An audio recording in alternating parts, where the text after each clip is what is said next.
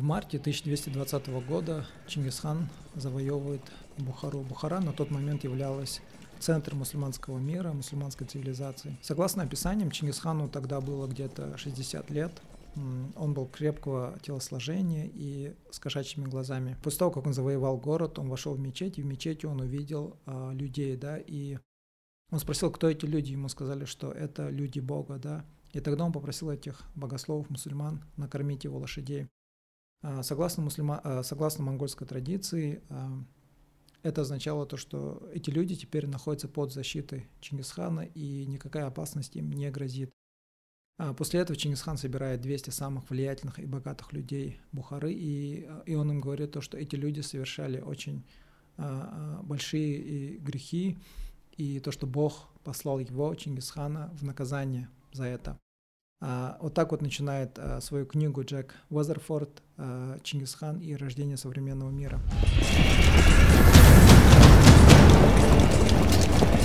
Книга состоит из трех частей. Можно сказать, что половина этой книги рассказывает про самого Чингисхана, про его рождение, про его становление, как он получил титул хана всех ханов, как он получил имя Чингисхан, про его походы завоевания – а вторая половина рассказывает про его наследников, а, про наследие не только самого Чингисхана, но и Монгольской империи. А, например, а, в книге говорится то, что уже ближе к старости Чингисхан хотел иметь такие дипломатические отношения со своими соседями, да, и он отправил послов, своих послов султану Хорезма. Но султан Хорезма убивает послов Чингисхана и тем самым навлек на себя гнев хана, да, и тогда он завоевал султанат и уничтожил город Бухару, да. Потом в книге рассказывается, почему а, преемником, наследником Чингисхана стал его третий сын Угадей, а не старший Джучи, да, как это было принято тогда как бы в традиционных культурах, да, в Средневековье. И э, Угадей был алкоголиком, любил праздный образ жизни, и когда начали э, заканчиваться ресурсы, деньги, он э, созывает Курултай и начинает как бы э, решает, что нужно начинать новые походы, новые завоевания. Именно тогда решилось то, что Батыхан пойдет завоевывать Европу, а он сам пойдет против а, Суньской династии, да, против Китая. А во времена набегов а, Батыхана на Восточную Европу они а, берут очень много пленных, военных пленных. Это были в основном славяне и кипчаки, да, это кипчаки это это тюркское племя. И а, они продавали их итальянцам в рабство, а итальянцы, в свою очередь, продавали их дальше по а, а, Средиземноморью, да, и в особенности в Египет. И по иронии судьбы, одним из этих рабов становится а, Кипчак, а, Чурок а, по имени Бибарс. А, его продают в Египет, и потом в Египте а, он становится а, военачальником и именно Бибарс останавливает нашествие монголов под командованием Хулагу возле колодца Айнджалут и тем самым как бы прекращает да, завоевательный поход монголов в мусульманском мире. А впоследствии а, Бибарас а, становится халифом Египта и начинает новую династию, династию мамлюков, которая правила Египтом вплоть до момента нашествия Наполеона Бонапарта. Да. Еще интересный факт, то, что Слово slave, английское слово slave, которое означает раб, происходит от славс, славяне. Именно потому, то, что э, в Средневековье в основном рабы, которых, люди, которых продавали в рабство, это были славяне, да. А потом в книге есть э, глава про женщин. А женщины играли очень большую роль в Монгольской империи, они имели очень большую власть. А, например, э, Сурхуктан сыграла женщина, сыграла очень большую роль, очень важную роль возвышении, становлении своего сына Мунке именно ханом, да, следующим ханом. А Мунке хан потом а, впоследствии назначает своих братьев Хулагу и Хубилай хана дальше а, начинает завоевание. Да, Хулагу он назначает генералом армии, чтобы он пошел начал завоевывать мусульманский мир, а, пошел против аббасидов, а Хубилай хана он направляет против китайцев. Да. А Хулагу он уничтожает аббасидский халифат, и потом его останавливает Бибарес, да. А на смену а, аббасидам приход, приходят османцы, да, а, османский халифат. Османцы это тоже тюрки, да.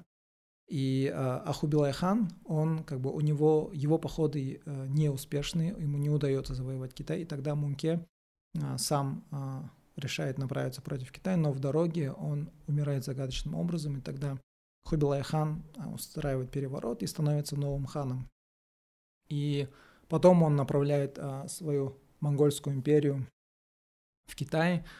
А, в Китае он основывает а, новую династию, а, и он, получается, как бы полностью ассимилировался да, с, ки, э, с китайской культурой, они становятся больше китайцами, нежели монголами. И а, потом, впоследствии, а, монголов свергли династия Минь, и на этом как бы закончилась, да, вот эта вся история Хубилай-хана. Но Хубилай-хан очень много инноваций сделал. В, в этой книге есть очень а, большая глава именно про инновации Хубилай-хана, какие институты он а, инициировал, какие инновации ввел. И а, а, дальше, допустим, в, а, в части, где говорится о наследии монгольской империи самого Чингисхана, там говорится о том, то, что а, допустим, османский, да, османский халифат является наследниками, да, можно сказать, монгольской империи, потому что именно после таких завоевательных походов монголов османцы пришли к власти, да, тюрки, кочевники, да, в принципе, которые являются родственниками монголов. А, допустим, а, еще говорится о том, то, что вот военная тактика Блицкрик, которая использовалась немцами в их войнах, оно было придумано а, монголами, да, и в этой книге говорится то, что советская власть и немцы в свое время, они а, изучали, очень глубоко изучали как бы монгольские военные тактики. А, там еще говорится то, что слово «ура» было «хурей», было изначально это монгольское слово. И также там говорится то, что монголь, монголы стали, монгольские завоевания стали, так сказать, искрой ренессанса в Европе, да. А потом а, среди наследников Монгольской империи а, автор называет также Тамерлана, который был очень жестоким завоевателем, и также Бабур, основателя Мугалской империи, да, которая правила территории Индии, пока не пришла Британская империя и не завоевала Мугалскую империю и не основала там колонию, да, британскую колонию. Также в этой книге мне очень понравилась глава о том, как образ Чингисхана, вообще жизнь Чингисхана стала таким большим вдохновением для людей, а, которые жили под гнетом европейского, европейской колонии. Да? Вот, а, вот в этих странах, где, так сказать, образом да, победы всегда было такое белое европейское а, лич, белая европейская личность, образ Чингисхана, который был монголом, азиатом, кочевником из степей, оно стало таким знаете, таким контрбалансом, да, против белого европейца, которые э, выставляли себя такими, да, самыми развитыми и лучшие нации на тот момент, да, не сейчас, на тот момент. И образ Чингисхана стал таким образом, так сказать, сопротивления в этих странах. И, допустим, вот в советское время, да, очень большие силы уделялись тому, то, чтобы э, среди э, монголов и вообще вот кочевых народов в Казахстане в том числе не просыпались вот эти вот а, настроения, да, они, а, чтобы эти люди не вспоминали про монгола, про свое наследие, а, как бы наследие а, Чингисхана а, умалялось, очень сильно умалялось, и очень большие силы как бы они направляли на то, чтобы показывать Чингисхана таким отсталым, жестоким, так сказать, и, допустим, европейцы, а, европейские ученые, допустим, когда они определяли расу, есть целая раса, да, которая называется монголоидная, к которой мы относимся мы, казахи, азиаты все, да. А, это такой был в начале, как бы, когда они придумали, это было когда, там где-то в 18-17 веке, если я не ошибаюсь. Они специально это сделали, чтобы как бы показать то, что монголы были такие, да, идиоты. И если у них в Европе, допустим, рождались а, дети с синдромом Дауна, то они говорили, что наверняка среди его предков а, были монголы, да, монголы, которые устраивали набеги, возможно, изнасиловали кого-то из его предков, там еще что-то. А, но, по-моему, эта книга очень так хорошо показала, как бы, ну, мне так показалось то, что объективно показала, как бы, историю самого Чингисхана. Ну, мы как бы знали, да, многие знали а, историю Чингисхана, но лично для меня Чингисхан всегда казался таким каким-то жестоким завоевателем. Но после прочтения этой книги я понял то, что Чингисхан, он а, больше позиционировал себя, по крайней мере, согласно этой книге, да, он больше позиционировал себя как а, великого шамана, посланника Бога. И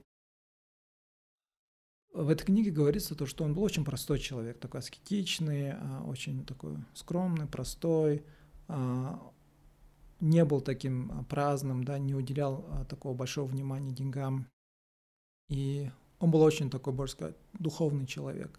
И то наследие, которое он оставил, я прям, ну, для меня это было открытием, да, я как бы по-другому для себя открыл а, Чингисхана. Но я так думаю, то, что европейцы и, допустим, арабы, да, они не согласятся с этим. Там в их истории Чингисхан до сих пор является таким завоевателем, жестоким человеком, который устроил геноцид.